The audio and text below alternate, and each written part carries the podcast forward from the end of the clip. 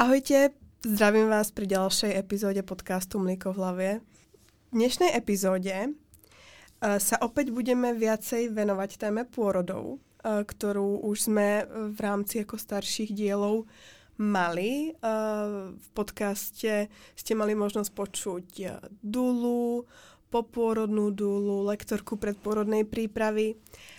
A mne prišlo zaujímavé a fér pozvať do podcastu i nejakého zdravotníka, ktorý nám zase ukáže iný úhol pohľadu a možno nie. To uvidíme v rámci rozhovoru. Um, každopádne dnes som si teda uh, do podcastu pozvala špeciálnu hostku. Je to komunitná pôrodná asistentka, ktorá pôsobí v porodnici v Rakovníku. Uh, maminka dcery Aničky a taktiež je to prezidentka organizácie UNIPA, což je Unie porodních asistentek. Magdaléna Ezrová.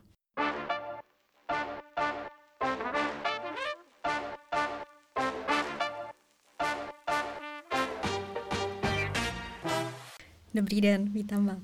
Ahoj Magdi. Dokážeš nám na úvod podcastu přiblížit, aký je účel organizace UNIPA a čo, koho vlastně združuje? Unie porodních asistentek je profesní organizace a združuje porodní asistentky a studentky porodní asistence. To je asi to její hlavní gro. A to další je, že je má podporovat v jejich práci a kromě toho, že mm, se snažíme jim dávat možnosti, aby se jim co nejlépe ta jejich práce vykonávala, takže vytváříme různé pomůcky, dokumentaci, odborné komentáře třeba a podobně. A tak zároveň se snažíme i měnit systém, ve kterém ta porodní asistence funguje. Snažíme se, aby byla více zapojena v péči o ženu a dítě, v tom, jak je ten systém nastavený v České republice. A zároveň uh, fungujeme i směrem k ženám, takže máme třeba web a sociální sítě uh, Rodím v klidu, uh, kde se ženy můžou zeptat porodní asistentky buď e-mailem, nebo můžou dokonce i zavolat porodní asistentce, pokud mají nějaké dotazy. A pak ještě uh, pro zdravotníky máme linku perinatální ztráty, která zase podporuje zdravotníky, pokud se potkají s nějakým takovým případem a potřebují hlavně psychickou podporu a krizovou intervenci. Uh-huh, uh-huh. A znamená to, že združujete úplně všetky porodné asistentky, které působí v České republice?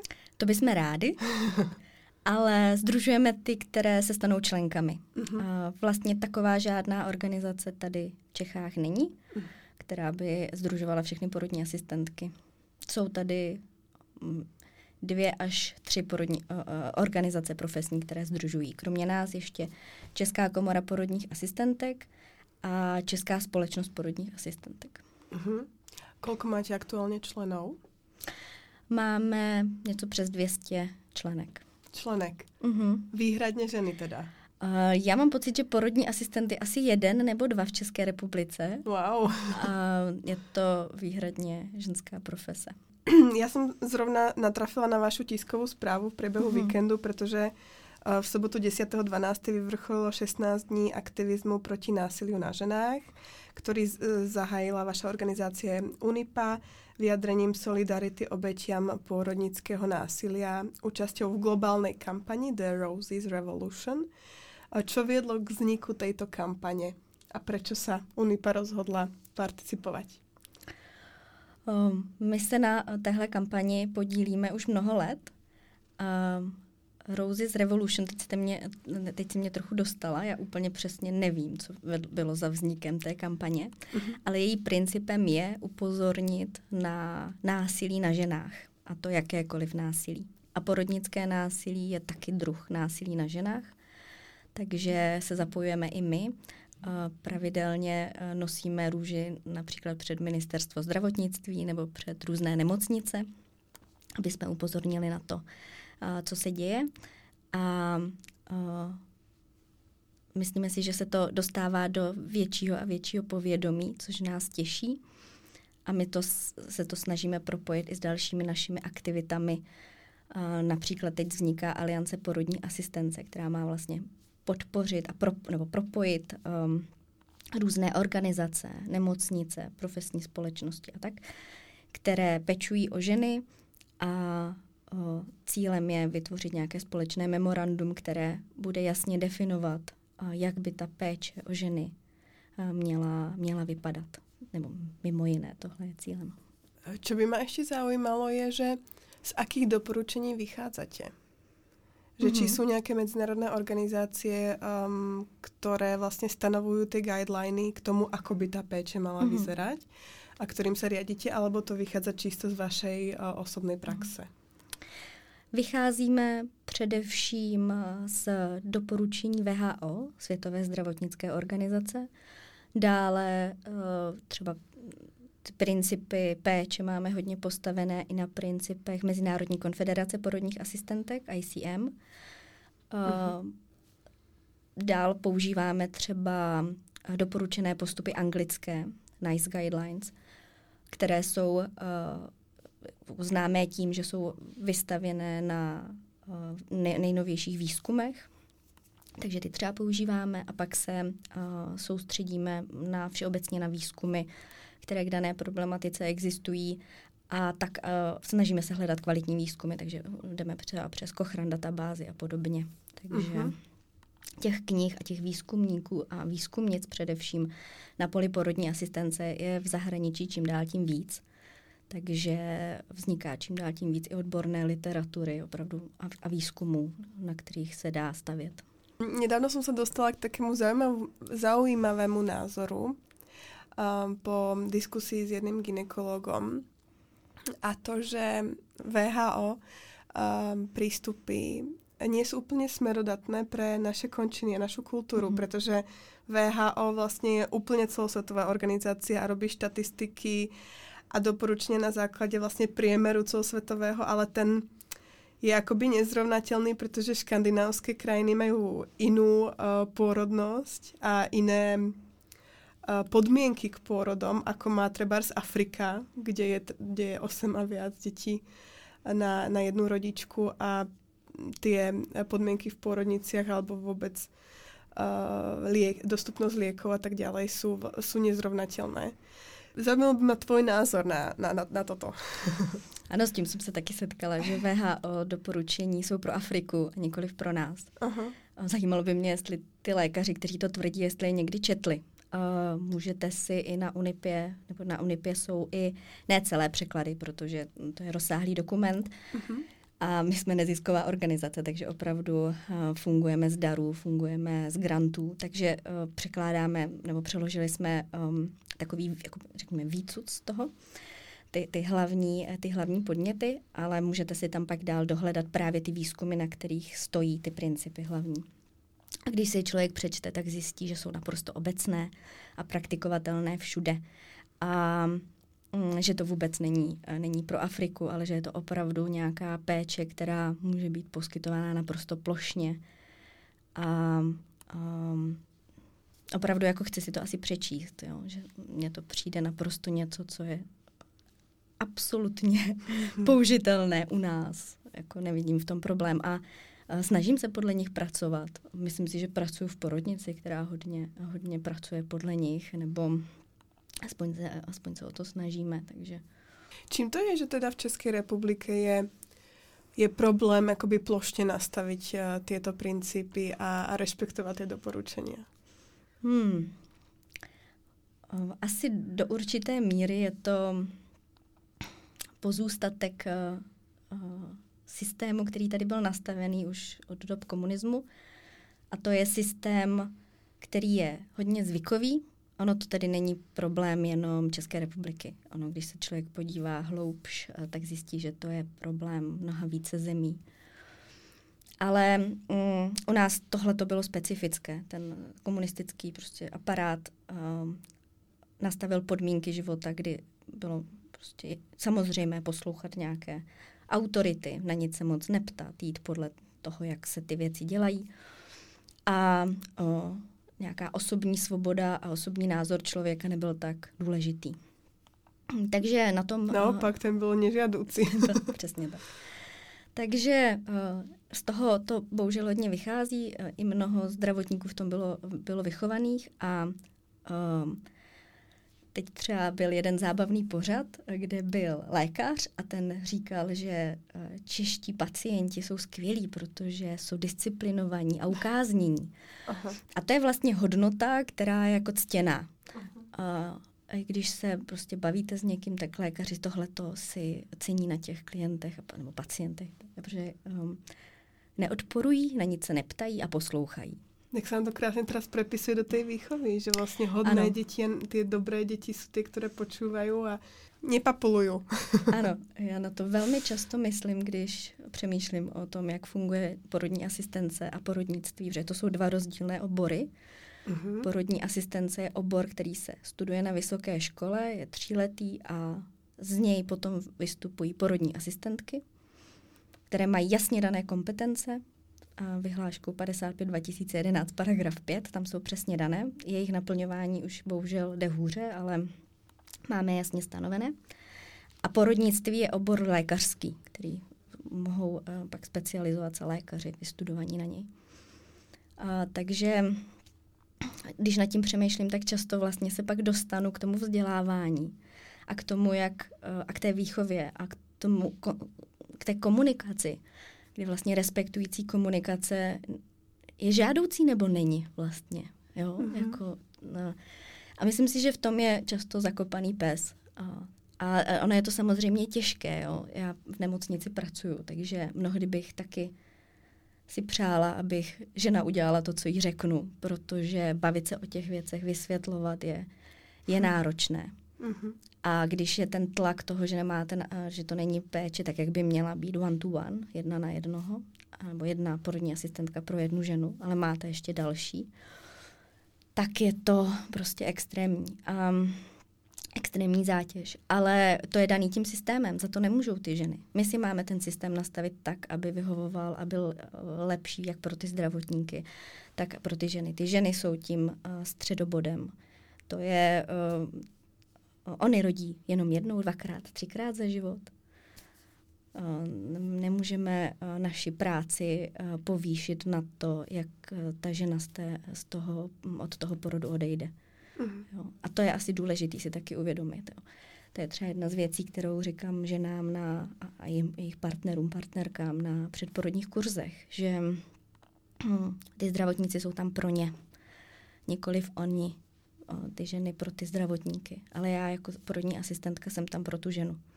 A proto mám ráda komunitní péči a kontinuální péči o ženu, protože je pro mě mnohem snažší pečovat o ženu, kterou znám z těhotenství u toho porodu a vidím, že to má mnohem lepší výsledky, ta péče. No a kde nastává uh, chyba v tom systéme? Že ty vlastně hovoríš, že máš v rámci toho zariadenia nějaké limity, tiež ako mm. dokážeš fungovat a čo mm. musíš urobiť. Ale má to zariadenie, ta pôrodnica vôbec akoby flexibilitu a slobodu to nastaviť, aby to bylo uh, pro ty ženy tak priateľné, jak mm. oni chcú? Já myslím, že do určité míry ano.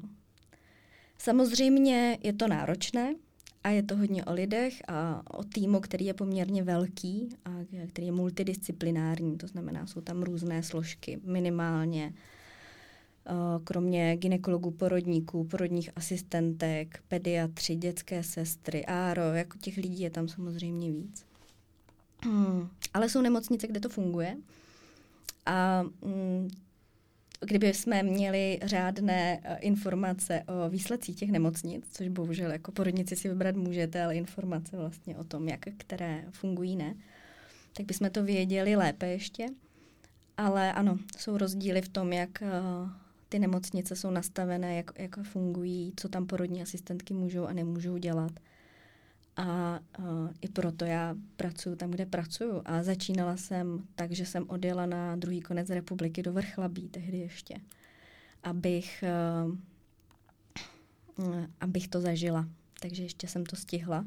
Když už se tehdy říkalo, že Vrchlabí není takové, jaké bylo, to se ale vždycky říká, ale pro mě tehdy jako začínající porodní asistentku to byl dar uh-huh. protože jsem pochopila, jak porod funguje. Začínala jsem tím, že jsem doslova seděla v koutě a sledovala ty rodící ženy a dívala jsem se, jak pracují moje, moje vlastně učitelky, můžu říct, protože ty porodní asistentky byly taky mými učitelkami. A to je něco, co mm, třeba nevidím, jako že by, možná, že jinde to začínající porodní asistentky taky zažívají. Ale jestli, tak jsou to podle mě výjimky. Ty místa, kde to jde. My jsme začali trošku z hurta možno a všeobecně, ale pojďme teraz k těbe, eh, k Magdě a k práci porodnej asistentky. Co eh, těba přivědlo na tuto cestu? Kratší nebo delší verze? Jak chceš, to, co je zajímavější. Uh, no, já, mně to přijde hodně zajímavé, jak jsem se k tomu dostala, protože uh-huh. já mhm. jsem jako střední školu vystudovala obchodní akademii, pak jsem šla na ekonomku. Aha. A nešla mi moc mikroekonomie. A v Plzni jsem studovala a uh, říkala jsem si, že prostě musím dělat něco jako užitečnějšího. A tak jsem přemýšlela, že budu zdravotnický záchranář. Přišlo mi, že prostě ta ekonomie uh, není jako úplně ta cesta. Ale um, pak jednou jsem šla s kamarádkou po Plzni po náměstí, kdo to tam dřív znal, tak tam byla taková francouzská koláčkárna, Le Tartelet. A tam před těma dveřma mi ta kamarádka říká, a tak buď porodní asistentka. A já říkám, to existuje? A ona, jo, jo, to je. Já říkám, tak jo, tak budu porodní asistentka. A vlastně takhle to jako doslova bylo. Tehdy ještě v Plzni byla vysoká škola soukromá, kde se to dalo studovat, tak jsem se tam šla podívat. Měla jsem pocit, že v životě prostě nemůžu píchnout kanilu nebo odebrat krev. Takže jsem se pokorně vrátila k té ekonomce, dostudovala jsem jí. Ale v době, kdy už jsem končila, tak už jsem nastupovala na tu soukromou školu. A myslím si, že tohle, um, a to, že jsem měla ještě ty tři roky ty, ty vysoké školy jinde, takže mi umožnilo do toho naskočit úplně jinak, že jsem věděla, jaký mám možnosti. Takže jak to bylo možné, tak jsem odjela do Holandska s kamarádkama, protože jsem prostě chtěla vidět, jak funguje holandský systém. Byli jsme prostě tři týdny v Holandsku. A, a ta zkušenost to zažít, zažít, jak funguje, když komunitní porodní asistentka přijde se svojí klientkou do porodnického centra, porodního centra nebo do nemocnice, jak se k ním chová ten personál jak vůbec fungují ty nemocnice tam, jak funguje domácí návštěvy, jak fungují domácí návštěvy. To mi dalo jako velký základ pro to, abych věděla, že ty věci jdou, aby mi nikdo nemohl říct, to nejde. A nebo to dělají tamhle někde prostě v cizí zemi a nejde to v Čechách. Ne, ty věci jdou, jenom prostě musíte chtít. A pak pro mě bylo strašně uručující, že hned, jak jsem začala studovat, byl rok 2007, tak byla, myslím, že tehdy na Homolce, první mezinárodní konference porodní asistence, kde jsem se potkala s Barbarou Kosfeld a zjistila jsem, že porodní asistentka Zuzana Štromerová dělá kurzy pro porodní asistentky. Právě vychází z principu Barbary Kosfeld. Takže dřív, než jsem se učila ve škole porodní asistenci, tak jsem se učila od porodních asistentek. Vlastně Barbara Kosfeld dala základ tady mnoha porodním asistentkám, mimo jiné i porodním asistentkám ve Vrchlabí, takže to je taky taková velká učitelka moje. No a díky tomu jsem prostě získala úplně jiný, jinou představu o té profesi, úplně jiný základ. A myslím si, že to hodně definovalo to, jak porodní asistenci vidím, eh, jak o ní smýšlím a opravdu to považu, považuji za svoje jako poslání, za svoji jako niternou profesi. Ty už si několikrát změnila eh, pojem eh, komunitná porodná asistentka. Mm. Co to teda znamená? Uh, Možná ještě jako přesnější je porodní asistentka působící v komunitě, Mm-hmm. Protože já třeba jsem i porodní asistentka působící v nemocnici a já to nemocniční porodní asistentka moc nemusím. Takže já vlastně působím o, tak jako skrz to spektrum a to mi přijde jako vyhovující a vlastně takový jako docela funkční model. A porodní asistentka, která působí v komunitě, prostě porodní asistentka, která k ženě přijde domů, udělají těhotenskou poradnu klidně doma nebo někde, pokud má někde nějaké jako místo, svoji ordinaci, řekněme. A doprovází ženu k porodu, já třeba doprovázím do rakovníka a pak uh, uh, i uh, jí zase poskytuju péči po tom porodu.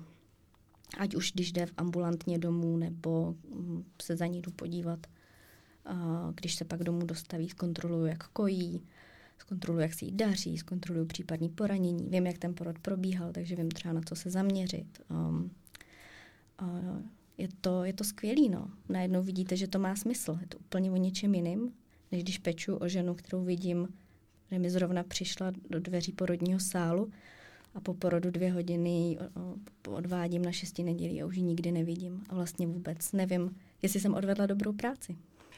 To mi možná trošku připomíná, ty si vzpomínala už to Holandsko, ale vlastně nefunguje tento model i vo Velké Británii? Tam jsou ty midwife, které uh-huh. chodí po porodě uh-huh. k těbe domů. Uh-huh. Jo, to funguje v mnoha státech, eh, Dánsko, severské země, a v, um, určitě jako i v, i v dalších. A tyhle, ty, tyhle ty státy, třeba to Holandsko, Velkou Británii, to poměrně vím. Nechci se do detailů pouštět, třeba mm. jako ostatní evropské státy, tam je to po různu, ale ano, funguje to. Mm-hmm.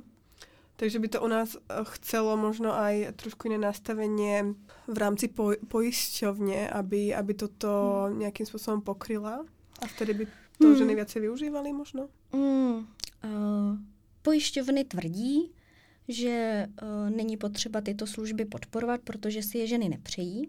Mm-hmm. Lékaři například tvrdí, když, konkrétně když se bavíme o poporodní péči, ne všichni, jo, a jsou tady zlaté výjimky a začínají se objevovat výjimky, které to vnímají.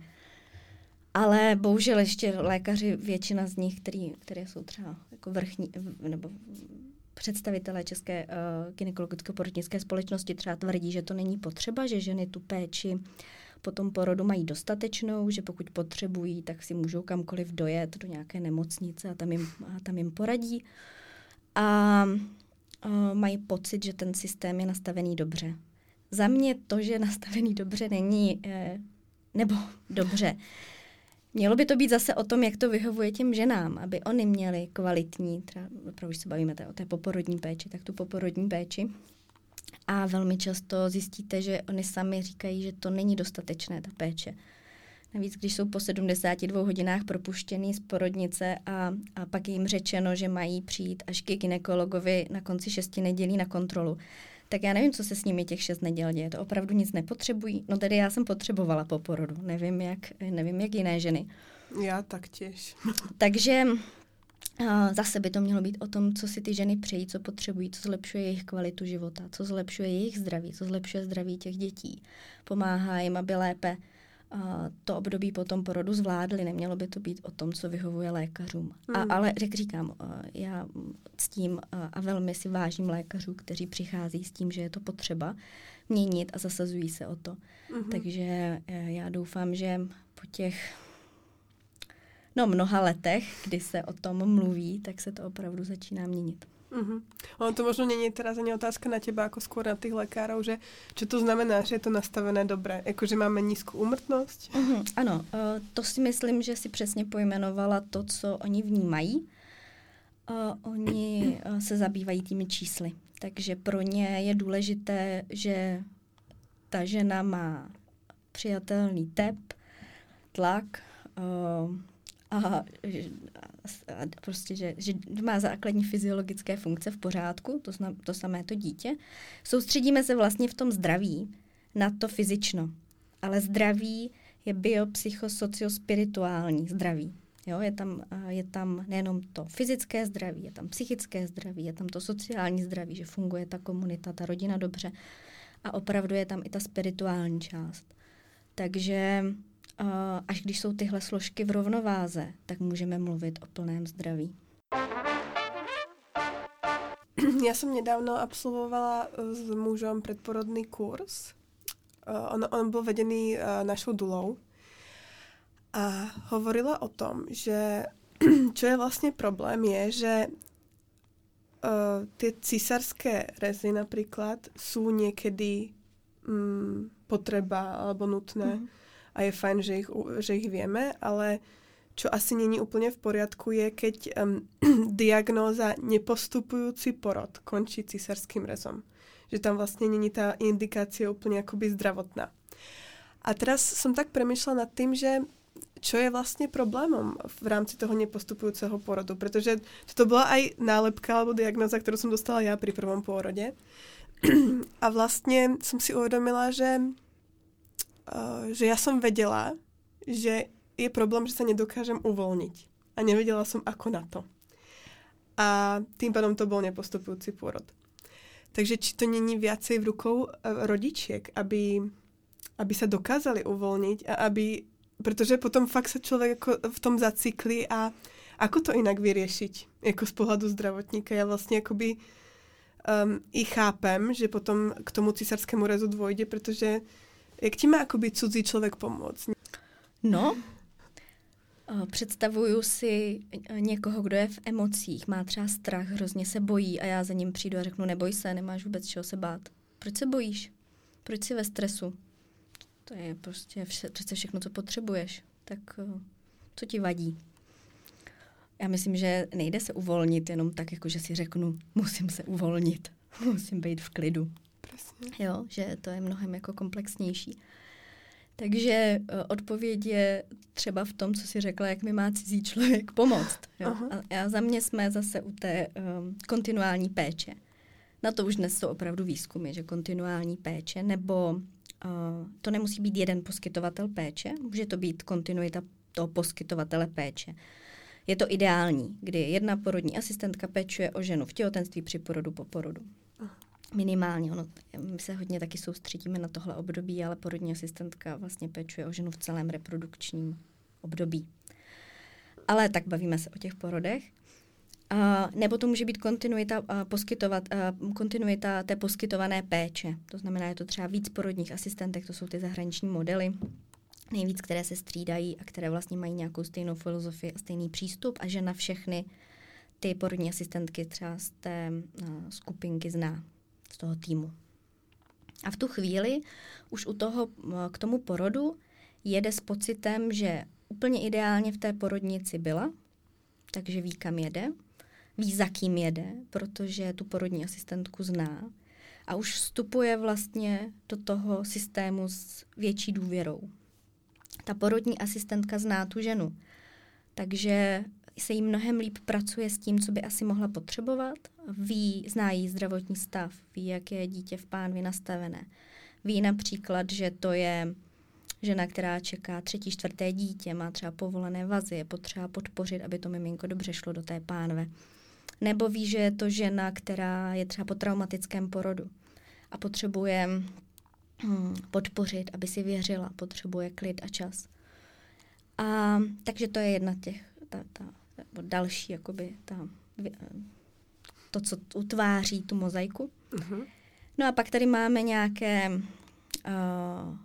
uh, tabulky, nějaké postupy, nějakou porodní křivku, které, kterou bychom jako měli dodržovat. Někdo, kdo řekl, jak rychle má porod běžet.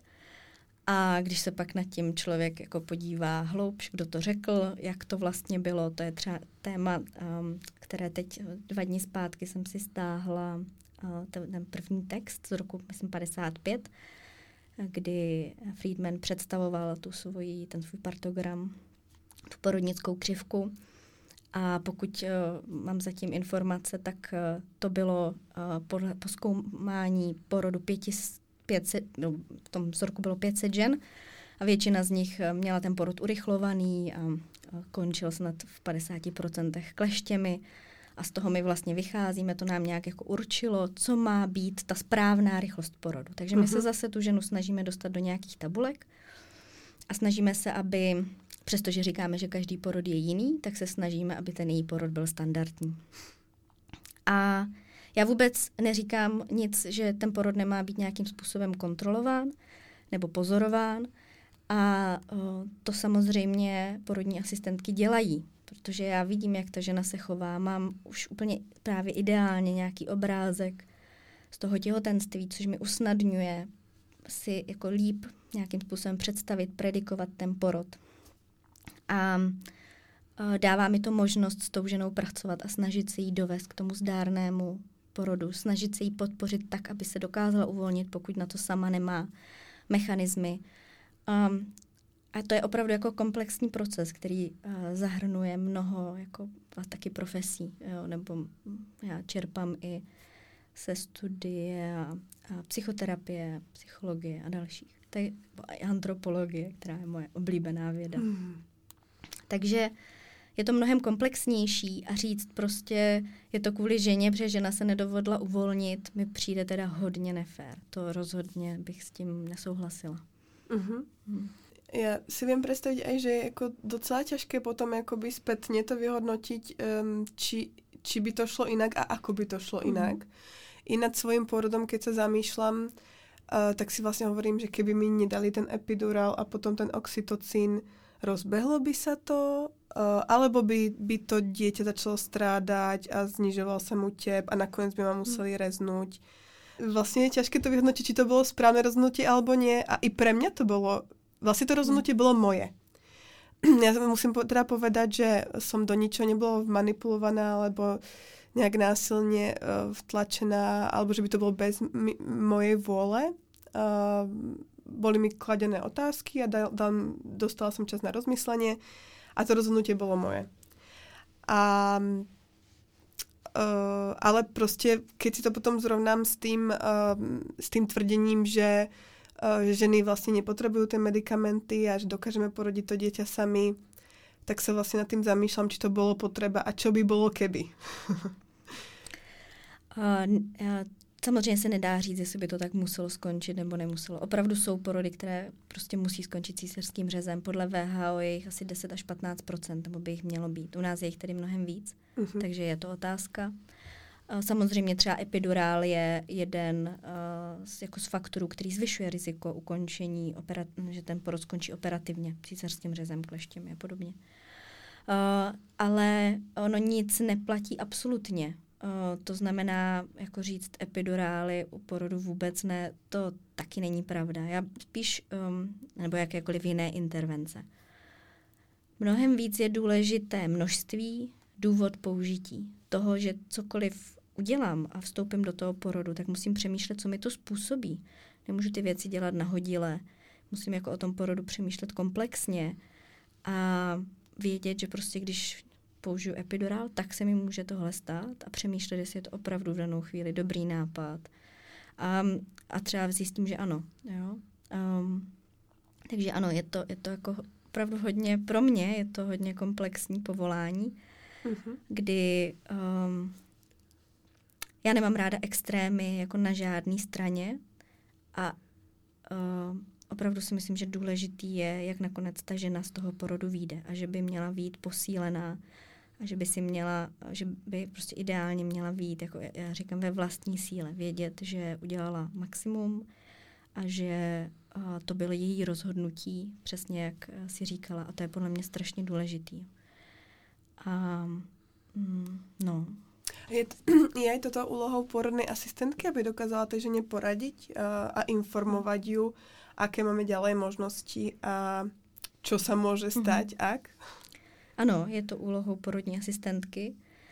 Um, nesmí to sklouznout k manipulaci nikdy, což je strašně někdy náročný a těžký. A uh, ženy mají často jako představu, že um, jako přijdeme a řekneme, že je nějaký jako jedno řešení, ale ono je často třeba v té dané situaci víc možností, co udělat. A my mhm. sami nevíme, co je nejlepší. To opravdu mhm. jako musí vědět ta žena. Ty máš za sebou teda jeden pôrod svojej dcerky. Mm-hmm. A ako sa líši pôrod pôrodnej asistentky od bežnej rodičky? Máš pocit, že jsi na to byla víc připravená? Uh, ne, nemám pocit, že jsem byla víc připravená. Hlavně se snažím ve své práci tohle oddělovat, protože každá máme svoji cestu, svůj příběh. Ten porod podle mě nám má něco říct. A to, co říkal můj porod mě, není vůbec jako příběh jiné ženy, který já asistuju u porodu. Já jí můžu sdí, sdílet ty tvoje poznatky a často to říkám, to, jak jsem já vnímala kontrakce, co pro mě znamenaly. A vyprávím to, protože já svůj porod jsem měla krásný a um, i když vůbec nebyl jako jednoduchý, ale vlastně jako byl velmi rychlý, krásný. Měla jsem velmi náročné šesti nedělí. To pro mě bylo teda mm, jako extrémní. Ale po roce měl hezký. Um, rodila jsem doma, protože jsem si to tak uh, zvolila s porodní asistentkou um, a um, považuji to, co za mě je na tom, jako pro mě na tom bylo nejdůležitější, tak pochopení toho, jak, uh, jak, vnitř, jak velká vnitřní práce ten porod je. Já si myslím, že to je jako hodně o tom opravdu jako pracovat sama se sebou a snažím se ženám, asi, asi to mi ten porod jako dal nejvíc. Snažím se, jim, snažím se těm ženám pak v té praxi co nejvíc umožnit, aby hm, hlavně na začátku toho porodu měli tu možnost se zžít s tím, co se s tím jejím chtělem děje. Protože to tak vnímám, že je hodně náročný. A jinak já jsem, um, já jsem nějaká jako vize.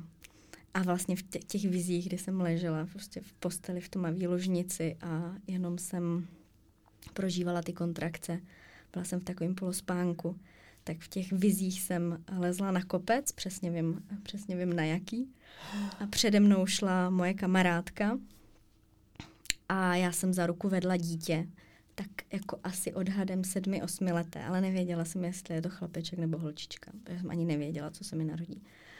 A vlastně s každou tou kontrakcí jsem ušla pár kroků.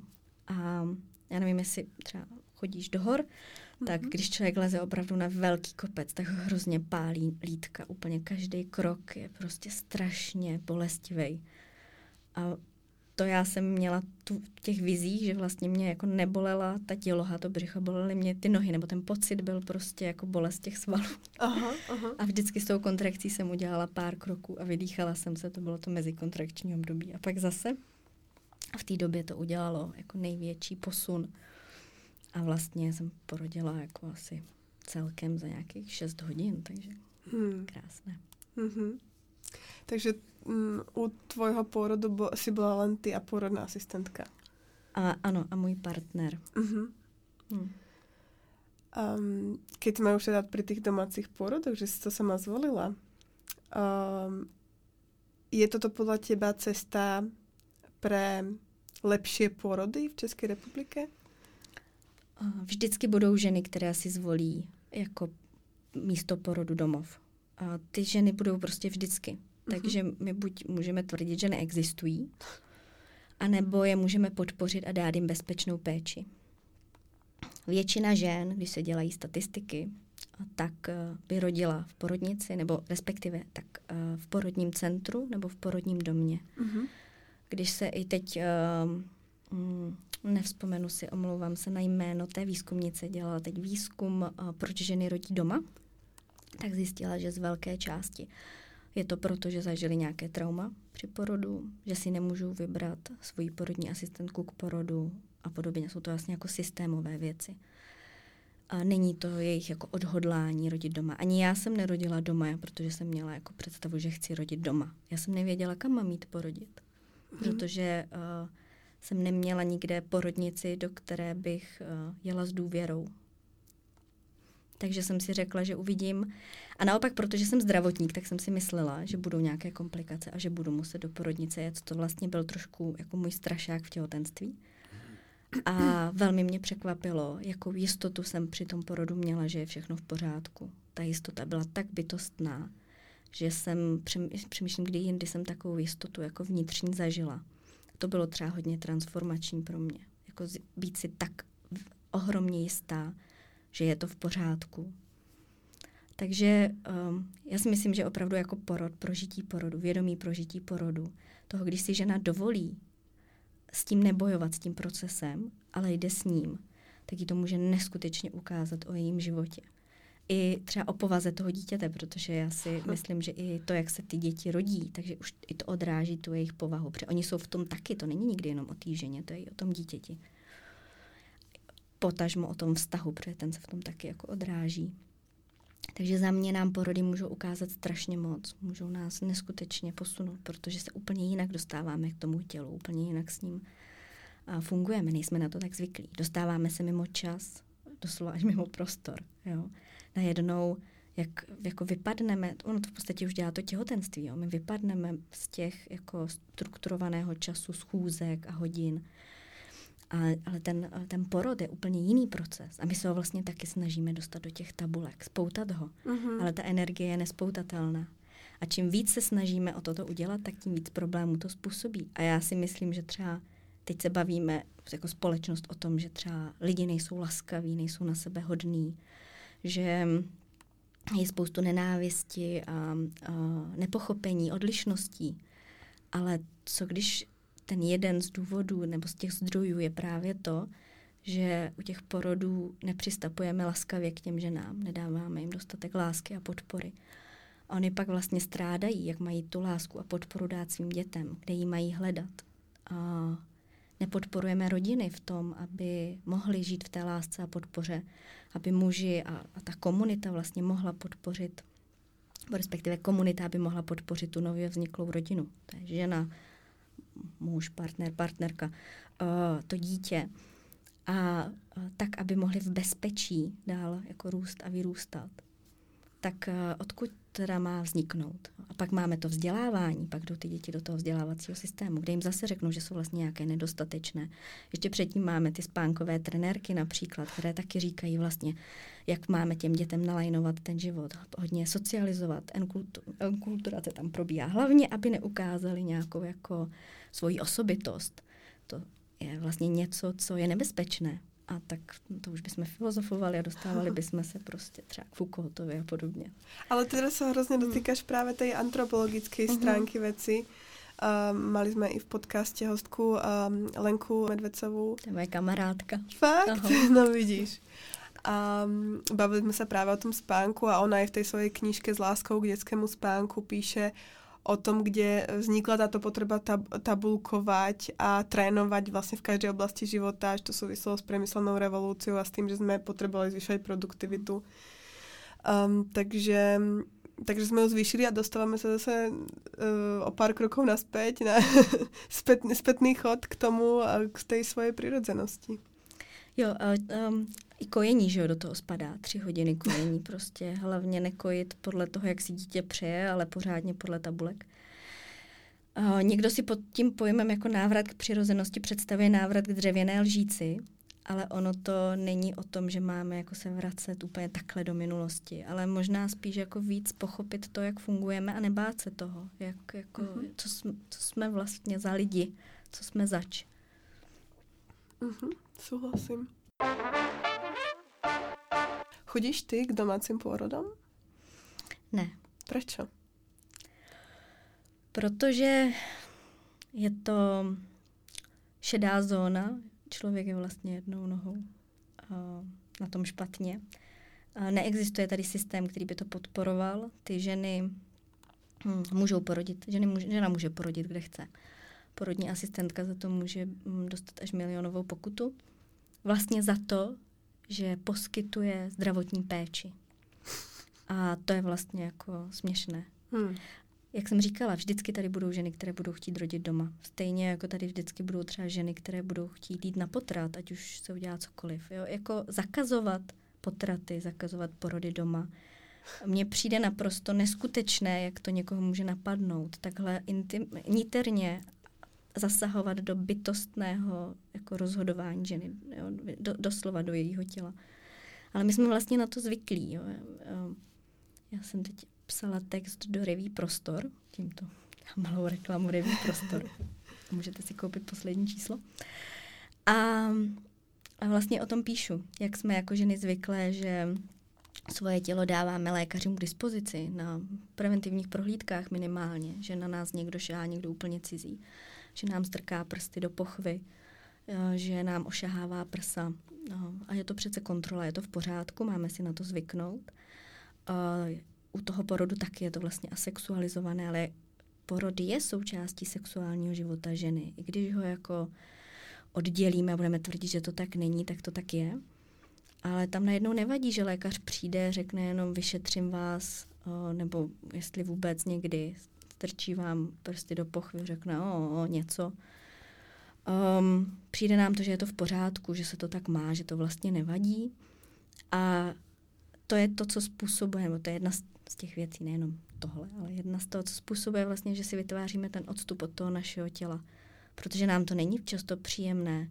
Vůbec jako nemusíme chtít, aby na nás někdo šahal. Ale nesmí se to říct. Nemůžeme říct, že to nechceme. Protože když řekneme, že to nechceme, tak jsme problémové jo, tam prostě je ta problémová rodička, která něco chce, něco nechce. Um, možná, že jenom zažila sexuální násilí.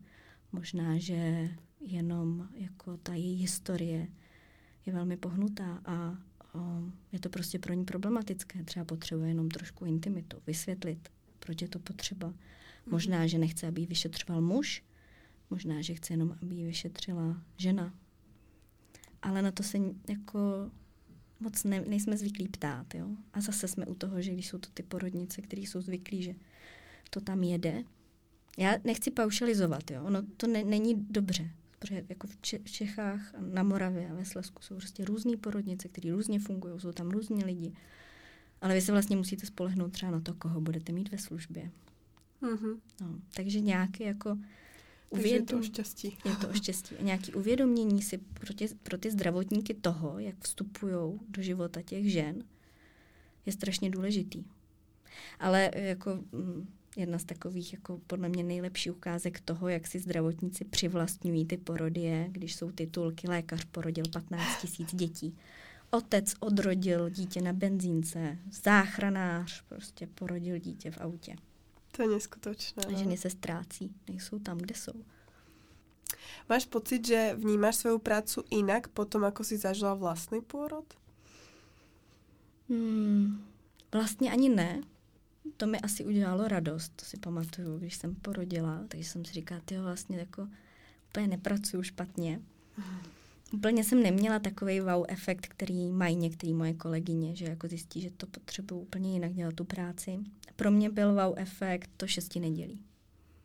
Takže já jsem se pak i víc soustředila na kojení a e, na podporu žen v šesti nedělí. Je to, je to něco, co jako je mi takový asi nejbližší. I když to je, jak, to je taková Sofie na volba, jo, to je, který dítě by měl člověk nejradši a mám hrozně ráda všechny ty aspekty té práce. Mm-hmm. Kde vzniká ten boj mezi zdravotníkmi a dulami? Teraz uh, funguje nějakou dobu pilotný projekt na Bulovke, kde byly duly prizvané k tým pôrodom. Ale uh, ako som pochopila, tak uh, vlastně i ten projekt vznikol na, na poput toho, že že dlhú dobu boli i v očiach porodných asistentiek tie duly alebo ďalšie osoby pri pôrode nežiadané. Já řeknu, jak to mám já. Aha. Já mám ráda duly u porodu. Ona jako taky není dula jako dula, ale uh, obecně s dulama problém nemám a myslím si, že mám i jako kamarádky mezi dulami a zažili jsme spolu jako mnohé. Uh, takže uh, já, když pracuji v nemocnici a uh, je tam u toho porodu dula, tak mě to neskutečně pomáhá, zvlášť když jako vím, že se na ní můžu spolehnout, protože ona opravdu má ten čas jenom pro tu ženu. A já, když jsem tam ve službě a mám třeba další dvě ženy k péči, tak já jim nejsem schopná dát tu třeba psychickou podporu i fyzickou, kterou oni potřebují. Takže pak je to určitě ideální a ten projekt na Bulovce se mi moc líbí. Um, porodní asistentky mají eh, někdy pocit a někdy i oprávněný, že jim vlastně duly berou část jejich kompetencí Uh, oni totiž duli uh, tím, jak um, vlastně není, ne, ne, nejsou jako, nějak jako zakotvené v tom systému, tak oni vůbec ničemu nepodléhají. Takže jsou i duly, které chodí k domácím porodům a které dělají některé jako kompetence porodních asistentek. Opravdu, že třeba poslouchají ozvy miminka, vaginálně vyšetřují, odebírají patičky, jo, v šesti nedělí screeningy a to je vlastně jako hodně za čarou je to velmi problematické. Jsou třeba profesní organizace důl, které se s tím nějakým způsobem i vypořádaly, že řekli, že prostě tyhle věci není možné dělat. Takže... To jsem právě myslela, že Česká hmm. asociace důl to, co nepodporuje. Ano, ano, ano, to je třeba jedna mm-hmm. z nich. A tím, jak porodní asistentka a její místo v tom systému není nějakým způsobem jasně dané, tak samozřejmě ji nahrazují další profese. Jo, teď třeba mhm. nově fyzioterapeuti. To není nic proti té profesi, protože žena je komplexní člověk a potřebuje podporu duly, fyzioterapeuta, porodní asistentky, ale každý tam má trochu jinou úlohu. A samozřejmě já bych chtěla, aby porodní asistentky byly v tom systému funkční jednotkou a opravdu mohly ty své kompetence používat v celé šíři. A možná ještě to tady nezaznělo, že uh, ty kompetence vlastně jsou hodně ohraničené tou fyziologií. To znamená, porodní asistentky pečují o zdravou ženu, fyziologicky těhotnou, rodící ženu, ženu, eh, která je fyzio, má fyziologické šesti nedělí. To je jako, řekněme, primárně, tedy to její.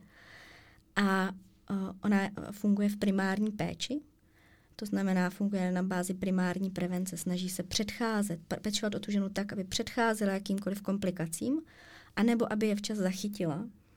A tak, jak je potřeba, ji na, odkázala na další odborníky, nejčastěji pak už na lékaře třeba. A dál vlastně, ale ta její role nemizí. Ona má pečovat i o ženu, která není už fyziologická, která už potřebuje péči lékaře, jenom se tam mění ta její úloha.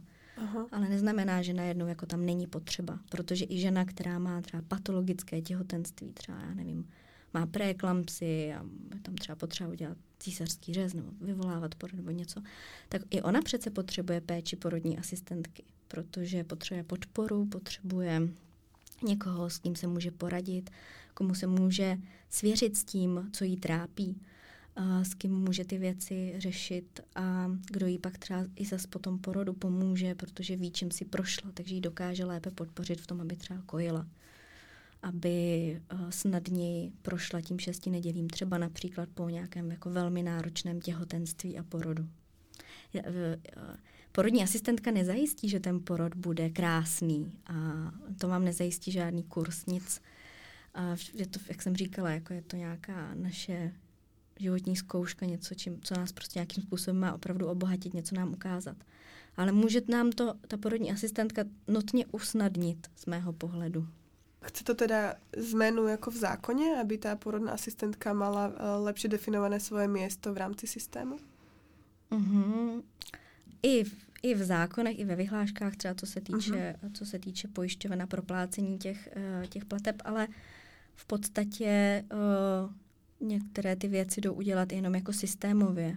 Mm-hmm. Opravdu. Teď třeba je komise pro porodnictví při ministerstvu zdravotnictví. Pracuje se na koncepci péče o ženu a dítě, pracuje se na koncepci oboru, pracuje se na, nebo začíná se pracovat na uh, postupech uh, v porodní asistenci, národních postupech v porodní asistenci. Takže ty věci se pohybují. Velkým takovým odrazovým můstkem byla strategie pro rovnost žen a mužů na léta 21 až 30, mm-hmm. kterou schválil úřad vlády, myslím si, že už v, v únoru loňského roku. Takže uh, ano, ty, ty změny přicházejí, jenom uh, možná je to daný jako nějakou mou netrpělivostí, protože už přece jenom jsem v tom oboru spoustu let, ale uh, Přála bych si, aby to bylo rychleji, protože pořád mezi tím uh, mnoho žen, mnoha ženám se nedostává za mě adekvátní péče a každé té ženy je milý to a přála bych jí, aby to měla jinak. Ano, můžeme být rádi, že aspoň k těm změnám dochází, ale no, někdy bych si přála, aby to bylo rychlejší. Ale vlastně i ty ženy mají ten svůj uh, život ve svých rukách. I oni můžou psát na ty pojišťovny, že si přijí tu péči, můžou psát politikům, můžou psát na ministerstvo, můžou se aktivizovat a říkat, já si přeji toto. A my nejsme bez hlasu. Jo? Nejsme už v době, kdy jsme neměli volební právo. Takže uh, je to hodně o tom, co považujeme ve svých životech za prioritu. A Občas se setkávám s lidmi, že říkají, když jim řeknu, kolik stojí moje služby, o, třeba za porod, tak říkají, že to je drahé. A já říkám, a kolik stála vaše svatba? 100 tisíc? 150 tisíc? Kolik tam stál fotograf? A oni tak na mě koukají a říkají, mhm, mhm, jo. Takže uh, za svatbu nám to nevadí, dát jako poměrně velké peníze, ale dát třeba 16 tisíc porodní asistence za péči u porodu, to už si říkáme, jestli bychom si za to nemohli třeba pořídit nějaký jiný kočárek, lepší, nejenom ze sekáče. Uh-huh. A přitom um, to, jak žena porodí svoje dítě, no to si bude pamatovat celý život. Minimálně jednou za rok na narozeniny si na to vzpomene. A ono to opravdu určuje to, jak o, se bude vztahovat sama k sobě, dítěti, k partnerovi, k sexualitě, k dalším dětem. Když tam, tím porodem projdete dobře, tak vás to vlastně tak neovlivní, nebo můžete to považovat, nemusíte to považovat za tak důležité, protože to vlastně proběhlo v pořádku. A, mm, ano, je to hodně i o povaze ženy, ale a, ve chvíli, kdy se potkáte s něčím, co pro vás bylo zásadní, tak v tu chvíli si člověk uvědomí, do jak hlubokých o, struktur jeho života to, to zasahuje. Uh, sú na to porodné asistentky pripravené prevziať tú zodpovednosť a tie kompetencie? Keď si zoberieš m, treba len členky v rámci vašej organizácie. Ak by tá zodpovednosť za tie pôrody a za tú péči o ženu prešla na ne, chceli by to? Není pre ne jednoduchšie, keď to je teraz v rukou lekárov a oni sú tam akoby len výpomoc? Jo, um, může být. Myslím si, že um, mnoha porodním asistentkám ta jejich role vyhovuje. Možná proto, že ale nikdy žádnou jinou nezažili. Jsou na to zvyklé. Uh, taky proto, že uh, ty zdravotníci taky potřebují podporu a také se jim ji nedostává. Uh, úplně taková běžná je supervize. A to, když se řekne, tak to má člověk pocit, že jde někam na hanbu, kde mu budou vyčítat, co dělal. Supervize je ale podpůrný nástroj, který má pomoci zdravotníkům vyrovnat se s náročností jejich práce. A nejenom zdravotníkům, ale bavíme se o nich. Takže uh, mají velmi náročné služby, jsou uh, nedostatečně placené, to prostě je fakt. Uh, ten, pokud už chtějí tu práci dělat jinak, tak uh, bojují um, s tím systémem, musí se v něm nějakým způsobem vypořádat s tím, co se děje. Když v tom systému nedokáží fungovat, tak třeba odchází mimo systém, jak to jde, ale to taky není řešení. Nebo se mu podvolí, nebo nějakým způsobem opravdu jako trpí tím, co se v té nemocnici děje. To, že já pracuji tak daleko od svého bydliště, není náhoda, protože se na některých věcech nebudu podílet, nechci. Porodnické násilí není jenom fyzické násilí, to, co si pod tím představíme. Ale to je i psychické násilí, to je i uh, to, že znemožňujeme nebo nedovolujeme nebo nepodporujeme kontakt ženy a dítěte. Vstupujeme do toho, oddělujeme matku od dítěte. To je i to, že provádí se intervence bez toho, aniž by byly o nich ženy řádně spraveny a souhlasili s nimi. To, že podepíší informovaný souhlas na začátku když přichází do nemocnice, neznamená, že budou automaticky souhlasit se vším. No, prostě je asi osm těch bodů, které spadají um, do například k omezování vlastně a nucení té ženy, aby zůstala v nemocnici. To tam taky patří. Takže to porodnické násilí je komplexní a děje se. Uh, děje se v různé míře, různě v nemocnicích. Ale uh, je dobré vidět, že jsou tady jako snahy o to, aby se to změnilo a že sami lékaři to reflektují.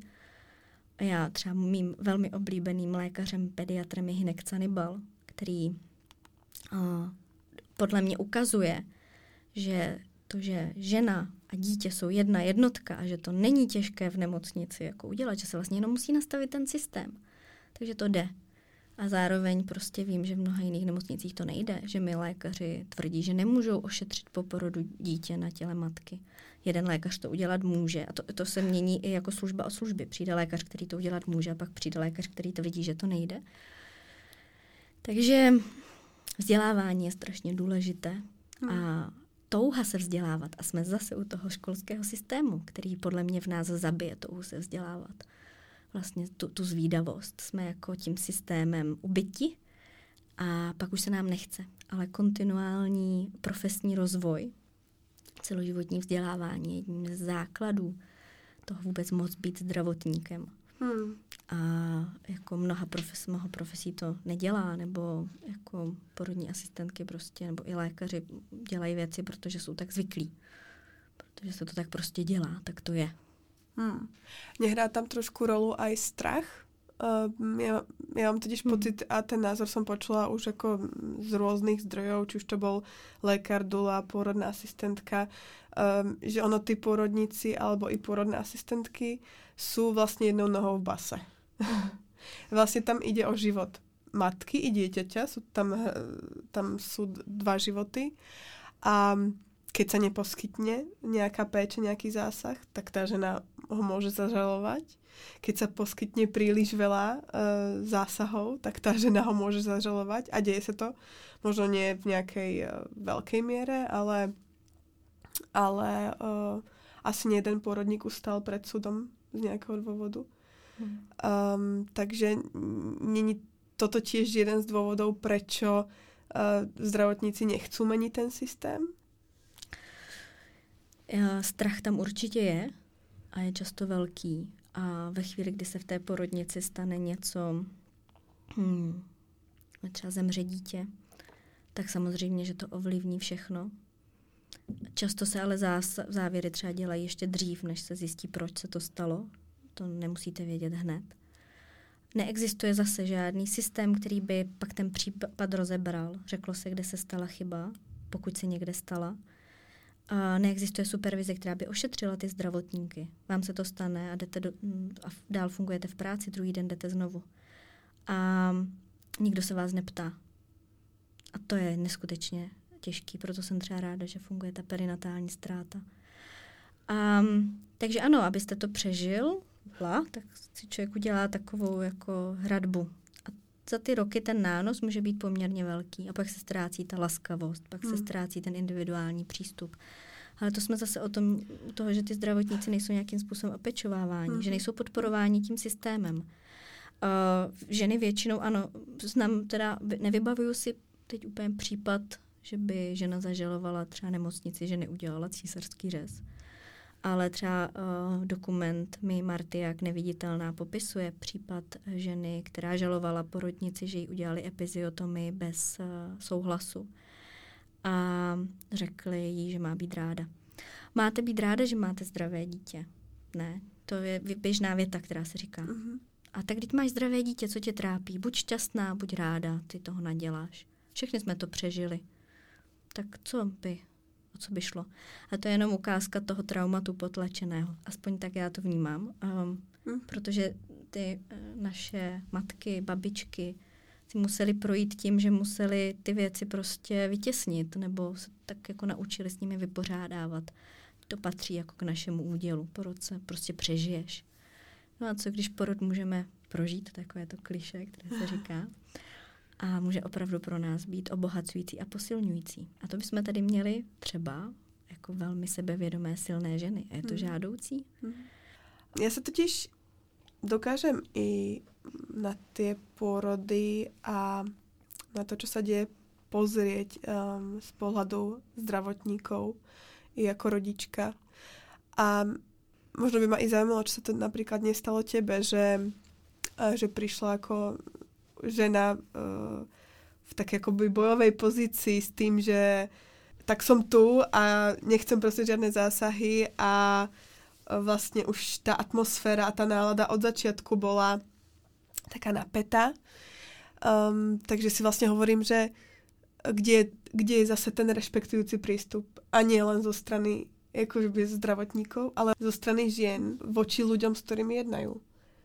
Je to, je to akoby potreba jít jako v takéto bojové náladě už k tomu porodu? Ty ženy většinou se bojí. Oni, se, oni bojují, protože se bojí. A takže se automaticky um, staví do té pozice, já si to tady vydobudu, takže se jim zvyšuje adrenalin, um, což je hormon, který snižuje produkci oxytocinu, to je taková jako váha, hra, je moc adrenalinu, je málo oxytocinu. Aby jsme měli hodně oxytocinu, musíme mít málo adrenalinu. Takže tyhle ty ženy pak rodí velmi těžce. A je to takové to, no vidíte, co všechno vy jste chtěla v tom porodním plánu, jste toho měla a nakonec jste rádi, že vám tady uděláme sekci. Hmm. Uh, ale já jsem tam profesionál. Já musím vědět, že ta žena se něčeho bojí a já se musím chovat profesionálně. Nebo musím zjistit, co jí je, co se uh-huh. děje. Takže uh, to je o tom, že to je moje profese, to je moje práce. Takže ano, samozřejmě, že to není příjemné. Zažila jsem to a snažím se tím, že nám vysvětlit, že třeba jim i říkám, že jsem rodila doma teď někdy a že opravdu jako chápu, že něco chtějí, ale že třeba v tom systému to nejde a snažím se jim to vysvětlit. Uh, funguje to víc, míň. Uh, já můžu udělat ze své strany tak jenom maximum do nějaký míry, pak je tam samozřejmě už ta žena, která nějakým způsobem se k tomu postaví a jsou chvíle, kdy já už nemůžu udělat víc a prostě tak to je. A myslím si, že pomáhá, když jsou ty ženy informované, když uh, třeba jako si uvědomují a jdou na nějaký jako předporodní kurz nebo, nebo si něco zjistí, jak vlastně ten systém funguje, jak oni v něm můžou fungovat. No je to poměrně složité, jak ten, on je takový ne, ne, nejasný. Hmm. Ale když se někde prostě informují o tom, jak to je. A je to prostě bohužel tak, že přichází do té nemocnice a tam jsou nějaká pravidla. A já podle nich taky musím pracovat. Pracuji v té nemocnici, musím je respektovat. Hmm. A samozřejmě uh, oni jsou jako pohyblivá. Nějakým způsobem nějak. Aha. Takže um, snažit, snažím se, já třeba sama tu ženu do toho tak jako jí, jí udělat takové podmínky, aby pro mě to ještě bylo v pořádku, protože jsem v té nemocnici a pro ní to bylo nějakým způsobem v pořádku. Je to pak o, nějaké hledá, o nějakém hledání rovnováhy toho, co můžu já a co ona. A, a takže jo, je to jsou náročné situace. My už jsme tu trošku načetli tému pôrodných domov, mm. ktoré fungujú na západe. A prečo u nás všetky pokusy o ich zriadenie doposiaľ zlyhali? Protože máme legislativu, která jasně určuje, co by takový porodní dům měl mít. Mně se ještě mnohem jako víc líbí, a možná protože jsem to zažila v tom Holandsku, uh-huh. systém porodních center, kdy v té nemocnici, kde jsem byla, tak bylo prostě patro porodnice a v jednom tom křídle toho patra bylo tři pokojíčky a nějaký dvě pracovny a bylo to centrum porodních asistentek. A když v tom centru u porodu nastal problém, tak oni jenom přijeli z jedných dveří do druhých a byli na porodním sále a případně na sekčním, na operačním. A ten systém mi přišel jako úplně skvělý. Ale aby mohly fungovat skutečná centra porodní asistence, tak by museli mít porodní asistentky autonomii v poskytování té své péče a museli by opravdu moci pracovat podle všech těch svých kompetencí, tak jak je to v té vyhlášce, kterou máme, ale které brání některé jako věci. Takže ty centra porodní asistence, které vznikají, tak jsou stejně tam zaštítěny lé- lékařem, takže ono to nemůže úplně fungovat na tomhle modelu. Takže jsme zase u toho. A tím, ale protože my třeba s těmi centry spolupracujeme, tak um, víme, že fungují jako tak nejlíp, jak to v tom systému jde mm-hmm. a mhm. odvádí dobrou práci. Jo? Ale když bychom chtěli být důslední, tak to vlastně nejsou centra porodní asistence v tom pravém slova smyslu. Vnímáš, že to je nějaká hudba budoucnosti, že možná jak se ten systém mení, takže i toto raz u nás uh, nastane, že budou existovat porodné domy a centra porodné asistence? No přála bych si to. Byl tady kongres uh, Evropské asociace porodních asistentek. Já jsem na něm měla za Unipu proslov a říkala jsem, že použila jsem I have a dream. Uh, mám sen. Mám sen, že budu moci pracovat jako moje kolegyně v Anglii, protože tam mám kamarádku, s kterou jsem pracovala ve Vrchlabí a která tam pracuje v týmu porodních asistentek a ty doprovází ženu domů, do porodnic, do porodních center a vlastně poskytují ty péči tak, jak je ideální, nebo tak, jak je pro tu ženu ideální. Ale to, co se teď třeba děje ve Velké Británii, ukazuje, že ten systém jako vlastně není schopný to podržet a, a je to velmi jako náročný. Um, ale není to chyba toho, jako to, té koncepce, té kontinuální péče, ale celého nastavení toho systému. Takže mm, mně by se třeba líbilo se od nich jako poučit. Jo? Neudělat chyby, které dělali oni a využít toho, to, co funguje a to, co nefunguje, protože není všechno, že by u nás nefungovalo. Jo? Ale prostě zamyslet se nad tím, o koho jde. A zase, za mě jde o tu ženu, o tu rodinu. Oni potřebují tu péči a měli by dostat tu nejlepší možnou. A ten systém by se jim měl přizpůsobit. A to, co v něm nefunguje, třeba pro ty zdravotníky, by se mělo změnit, aby to fungovalo i pro ně, aby i jim v tom bylo dobře. Protože um, dělat komunitní porodní asistentku a jezdit k porodům, to je strašně náročné. To člověk spí s telefonem, chodí s ním na záchod, do sprchy, nemůže nikam jet na dovolenou. Dětem pořád říká, no možná budu muset odjet, tehdy, tehdy nevím, bude tě hlídat ten, ten, ten. A všechno plánujete podle toho. Takže proto je třeba fajn mít uh, ty týmy porodních asistentek, kde se ty porodní asistentky vykrývají, aby měly aspoň nějaký jako soukromý život. Aby neodcházeli úplně pryč z toho povolání. Mnoho hmm. dobrých porodních asistentek odchází, protože prostě ten systém je ničí. A nepodporuje je. A i když dělají v porodnicích, tak prostě odchází nebo jsou odejty, protože něco nechtějí tak spolupracovat. Je to velmi náročné. Je to velmi náročné být porodní asistentkou. Hmm. Mám na tebe ještě poslední otázku. Co je podle teba dobrý půrod? Hmm. Dobrý porod je ten, po kterém se žena cítí dobře, po kterém vypadá jako bohyně, to myslím řekla i na May Gaskin. Uh, je to porod, ve kterém se, po kterém se opravdu cena, žena cítí posílena, i když skončí císařským řezem. Ale ona prostě ví proč, jak se to stalo a cítí se podpořena tím systémem. Jo. Protože císařský řez vůbec nemusí znamenat, že nevidí svoje dítě, že má problémy s kojením, s péčí o něj. Ty všechny věci jdou nastavit a není to tak složité. Je to často jenom o vůli. Chtít. Prostě jenom si říct jako zdravotník, co mi to udělá, že prostě ten systém nastavím jinak, že najdu ty cesty.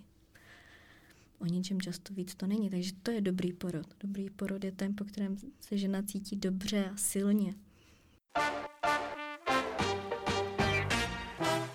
Na záver, Magdi, tě poprosím doplnit tři věty, které robím s každou hostkou, podle toho, jak to cítíš ty. Mm-hmm. Být dobrou mamou znamená ukazovat svým dětem radost ze života. Jsem spokojená, keď? Hmm. Když eh, je doma uvařeno, uklizeno a dcera si hraje a já můžu třeba psát nějaký texty. A nejvíc jsem vděčná za? Asi za tu moji dceru a za tu zkušenost, kterou mi dává. Ona je to takové kliše, ale ona je to fakt pravda. A protože je mým skvělým parťákem v životě, takže já jsem za ní moc vděčná. A já jsem vděčná za tento rozhovor. To byla Magda Ezrová s témou pôrodou. A já ti moc děkuji, Magdi, že jsme to mohli rozobrať i z tvojho odborného pohledu. A děkuji, že jsi našla čas pro tento podcast. A já moc děkuji za pozvání, bylo to velmi příjemné.